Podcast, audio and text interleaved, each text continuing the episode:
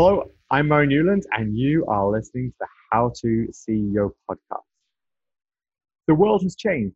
You decided, you chose to become a CEO. You can crash and fail, or you can build an amazing company. The good news is we are here to help. We have the tools, we have the knowledge, we have the expertise, and we have amazing guests who can share that knowledge to help you with everything you need to know to succeed as a CEO. I'm Murray Newlands. You're listening to the How to CEO podcast.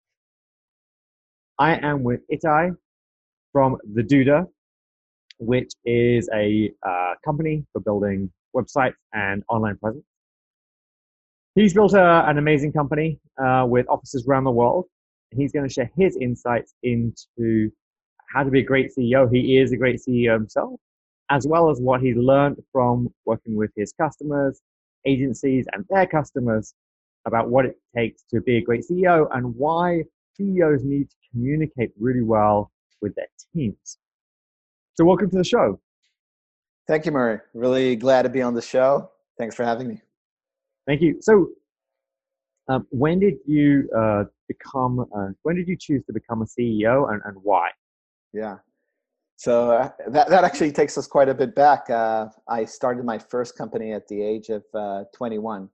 It was uh, it was actually a short, a pretty short stint. Uh, we we did uh, something that turned out to be could have been an, a nice business, but it was really around you know document saving and databases, and it was with working with small businesses but kind of six months in, I felt like I wanted to go in, uh, and uh, study in the university and and get a little bit uh, you know more knowledge around programming. So I ended that stint.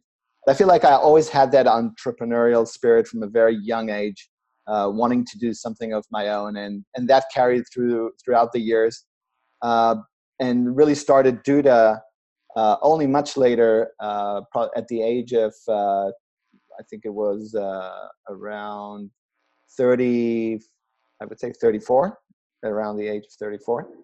Uh, after having, you know, after seeing quite a bit of experience working at bigger companies and smaller startups, and it also took a while kind of to find this, you know, kind of a great idea that I felt uh, would be worthwhile pursuing. Okay, so given all of that knowledge, experience, having done it before, what are the sort of core things that you brought to this setting up this company and how you consciously chose to to be a CEO? Yeah, um, I think it's a seeing. You know, it's. I think it's very important to go. Uh, at least for me, learning and watching other companies and other leaders that uh, and and learning through that experience uh, it's not just about how to be a CEO. It's also understanding as a CEO of a software company, you're selling to to other companies. So really understanding how the thinking is on the other side, the buyer. You know, how's the buyer looking at it, and understanding the processes that go uh, or happen in in bigger companies around the buy, buying process and all the the people who are involved. So I think it's really important to be on that side because later on you're selling software and you know you might be the small startup and you're nimble and you want things to happen very quickly. So it's important to understand bigger companies and how they work uh, and the process that, that they go through and who are the people that you need to know uh, and get acquainted with in, in those companies to to be able to manage the the selling cycle.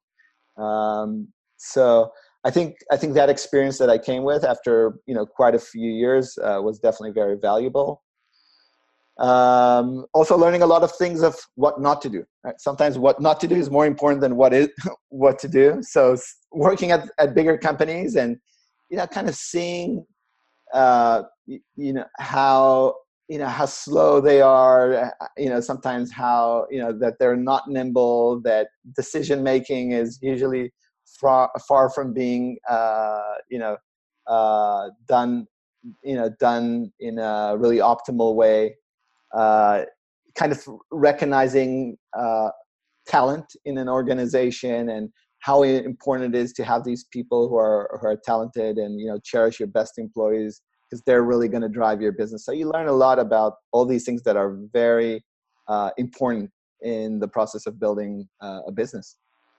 So I know that you wanted to share um, how uh, and why communication uh, and CEOs communicating with their teams are something to really focus on and how to do it effectively. So, so what have you been thinking about that, and uh, and what can you share to really help other CEOs out there? Yeah, um, I, I remember like uh, you know kind of uh, funny stories. So uh, I think w- around communication, you know, initially when we were very small. So let me let me actually give a little bit of context. We didn't talk too much about describing my company, Duda. We're today 100 over 100 employees in at least three major locations: headquarters in Palo Alto, uh, R&D in Tel Aviv, and, and, another sales account management office in uh, Louisville, Colorado. Um, so we started much smaller, of course, like any other company. And I remember we probably were around 10 to 15 people when uh, someone came to me and says, Itai, there's no transparency. And I, I felt like, you know, transparency, it was kind of a swear word. You know, it's the word that we used in, you know, transparency, visibility. That's kind of in the bigger corporates. Uh, that's you know it, it's kind of it's not a word that I I, heard before in uh, initially because initially we were like five seven people in a room everybody knew everything doesn't matter one person's the programmer i'm the ceo i'm talking to customers everybody like information was disseminated very easily when everybody sits in a room but now 15 people starting to be more than one location communication starts to be difficult. You need to kind of think about it. You need to plan for it. And and definitely as the company grows it becomes more and more difficult. I'd say communication and getting communication right is probably one of the hardest things and one of the most important things. Right. um, everything from decision making and why certain decisions and strategy and and so on uh, you know i think many many of the issues that i encounter uh, encounter uh, issues between people uh, issues you know different issues is due to lack of uh, a good communication. And especially with today's technology you know it makes it easier than ever to communicate but it also makes it the hardest to communicate because you lose you know with all the slack and the you know and the email and all those you lose that in-person communication and something sometimes things get get lost in uh, you know in kind of uh, in in that communication. Um, maybe shifting to talking about communication in agencies because i know that's kind of the topic that we wanted to talk about. We sell uh, our, our platform is is essentially a web design platform for digital agencies and saas platforms. And one of the things that we see with our digital agency customers who use our platform uh, to to build websites for their customers is uh, the, the we help them. One of the things that we understood really early on is that one of the c- communication barriers that they have is uh, communicating uh, changes and revisions during the process of building a website with their end client, the SMB. Uh, there's a lot of, again, a lot of tools that were out there. Usually, when the end customer is asking for a change, it could happen over text message, it could happen over email. People used to take screenshots, and a lot of ambiguity and and uh, not great communication happened when you know when that communication happens outside of context of building the site. So we kind of brought, we, we built a pretty cool feature that brings that communication layer into the web design process. So people can highlight uh, sections on their website and ask uh, ask their their web design agency, can you uh, move you know this text from the left to, to the right? Can you color this you know change the font from you know purple to green? and all that is done through you know in a very visual way and in context of the actual website and really helps uh, you know optimize the communication between the agency and the end client and at the end speed up the entire process of uh, building a website i used to run um, and 20 years ago i used to run an agency and i'm very familiar with that uh, that cost you have once you've got a team of designers, you've got developers, you've got one person managing the account maybe, and trying to get that together. They maybe the account manager goes to the client, they get that feedback. Really trying to communicate that is really hard. It burns a lot of time, it creates a lot of cost, which isn't really helpful to the agency. and is, is unhelpful to the client. The client is not getting what they want. They're frustrated. Um, the, the, the feedback loops uh, take a long time.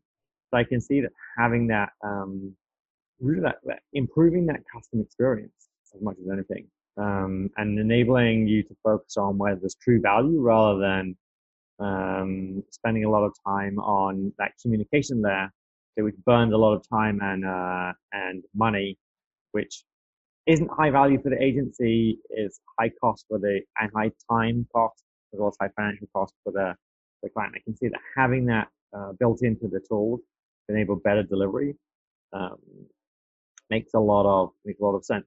How is it that you? How did you come to finding that as one of the key differentiators for the product? Yeah, yeah, yeah. First, I'd say like you, you know you're you're right on. You know, I think it's it's really important to to mention that as we think about building the product, we think of what is the that key the key pain point for the customer, and what is what is our you know main value proposition there. And I think you touched on it that speed speed is really a, a, a main factor here. The speed that the agency is able to uh, you know deal with their customers, provide end results, because at the end, time is money, right?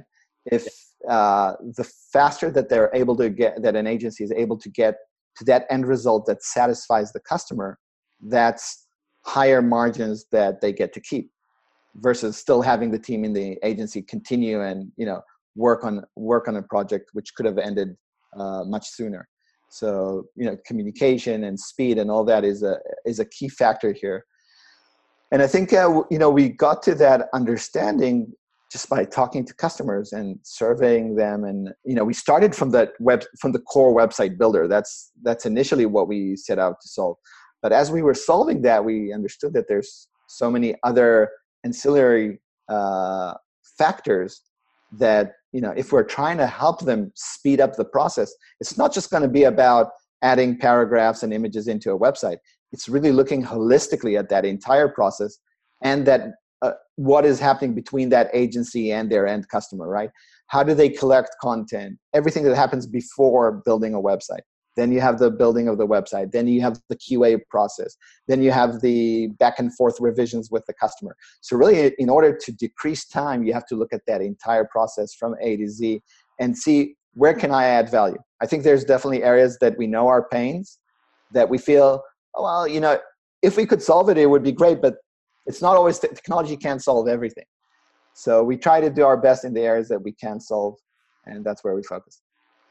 Now you're now CEO of a company with say 100 people in three locations, and I bet you have a bunch of um, a bunch of contractors in a bunch of other locations. Uh, I, I, imagine a lot of your time is in hiring, um, people management, how do you stay close to the customer problem? Because this is this is really know, what differentiates your company is being able to stay close to those customer problems and really solve those customer problems. How do you, as a CEO, ensure that your company is on track to solve those customer problems? Yeah, yeah, Murray, that's that's a great question. Um, I think I think you're right. I spend I spend a lot of time, especially now, uh, a lot of time on hiring and dealing, you know, with people related uh, issues. You know, it's just a factor of you know having a, a large company, uh, you know, needing to grow and needing to hire great people. I think the best thing as a CEO that I can do is bring the most talented people into the company. The you know the the stronger that my management and leadership team is the strong you know the stronger players that i have uh, that's that's what's going to define our ability to to succeed so so i definitely spend a lot of time there um, i you know probably i wouldn't be lying if today it's around you know maybe 30 to 40 percent of my time is related is related to hiring and people related uh, topics uh, and i think the only way uh, you know uh, uh, uh, getting to that second part of your question, how do you, how do you do that and still stay um, in touch with the customer? Um, I think one is you know I have at at hundred people I have good leaders uh, that are in very specific, you know, in customer facing roles that are probably doing a better job than I would do if I was there. So I think it's key again to hire the right people and make sure that they are right the in the sales in the customer success teams that they're that they're doing the right the right job and that they're leading these organizations to be successful. Uh, I still make sure that I find time. Uh, I think to to really understand.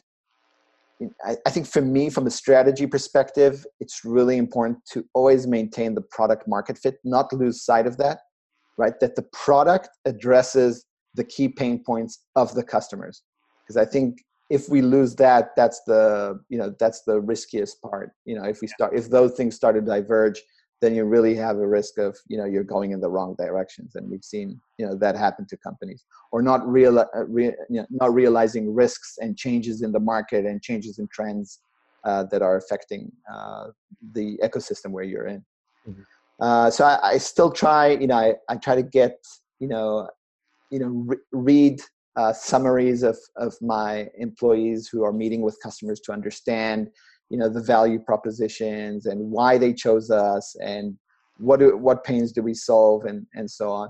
And uh, occasionally i go to you know the conferences. I try to do high value impact impact things where i meet multiple customers in a in a shorter time frame so through conferences trade shows events uh, those are i've found to be really effective uh, means to stay in touch with the, the market and, and why did you choose why three offices? Because that that has an that has an expensive overhead.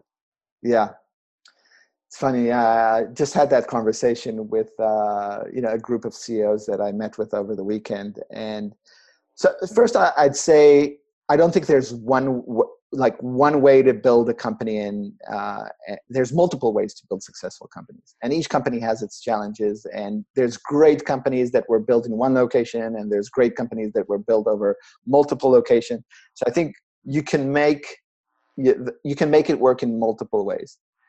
Uh, i would probably have preferred one location if it was possible. I think in in our situation with uh, you know my co-founder we started the company together here in uh, palo alto in california but pretty early on for personal reasons he wanted to move back to israel.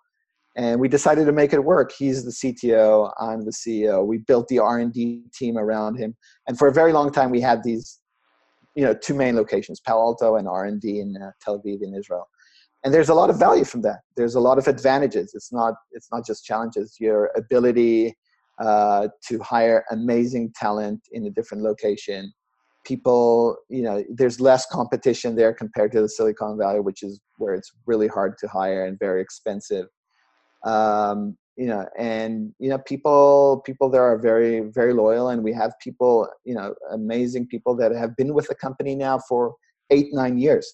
Oh. So these are things that very hard to achieve uh, in Silicon Valley, and we managed to achieve through two locations. I think the third location of uh, Colorado uh, was a little bit opportunistic. Uh, you know, I had a very you know a talented executive that wanted to continue uh, to work for the company, but again, for personal reasons, decided to move there. We already had you know one or two employees there. Told them you know get an office and start you know start to hire people and and now we have you know sales and account managers managers there and again I'm kind of blown away by the the talent that we're able to get there. Uh, and now, from something that was initially started, you know, very opportunistic, now it's part of the strategy of the company to expand there. And I'm I'm very excited about that uh, location. Excellent. If you uh, had one piece of advice for CEOs um, starting out or, or growing their company, what would what would be one thing that uh, you would give them to take away? Hmm. Yeah, I think. It's it's this it's it's probably what we talked about. It's uh, make sure you're hiring amazing people. Uh, when you realize that you've made a mistake in hiring, mm-hmm. it's already it's probably a mistake that it was done a couple of months ago. So you're by the time you realize it's probably quite a bit late. Right. Be you know be fast at making changes, and uh, where where it's needed. I've definitely made a you know a, a lot of good choices and a lot of bad choices along the way uh, make sure that you really understand uh, the the market you're in, the you know the customer pain points that your product really delivers on on uh, solving these key key pain points. I think there's nothing like getting a great product market fit. Having a, an amazing product, it's like you know, it's like having you know the wind in your sails. Uh, you, it allows you to make a lot of mistakes along the way and correct them because you're you know because you're uh, you have that wind pushing it, you forward. You know, when you don't have product market fit, it's you could have that the most amazing team and they could try to row against the current or against the wind, but it's not going to be really effective. So, you know, that that would probably be kind of my second. Hire a great team, main, you know, make sure you have product market fit. You have those two things, I think you got you have a, got a great chance of being successful. And I'm sure you do. Itai, thank you very much for being on the show. I'm Murray Newlands. You're listening to the How to CEO podcast. I look forward to connecting with you next time. If you have some amazing experience you'd like to share with other CEOs, we would love to hear from you. Please subscribe and see you next time.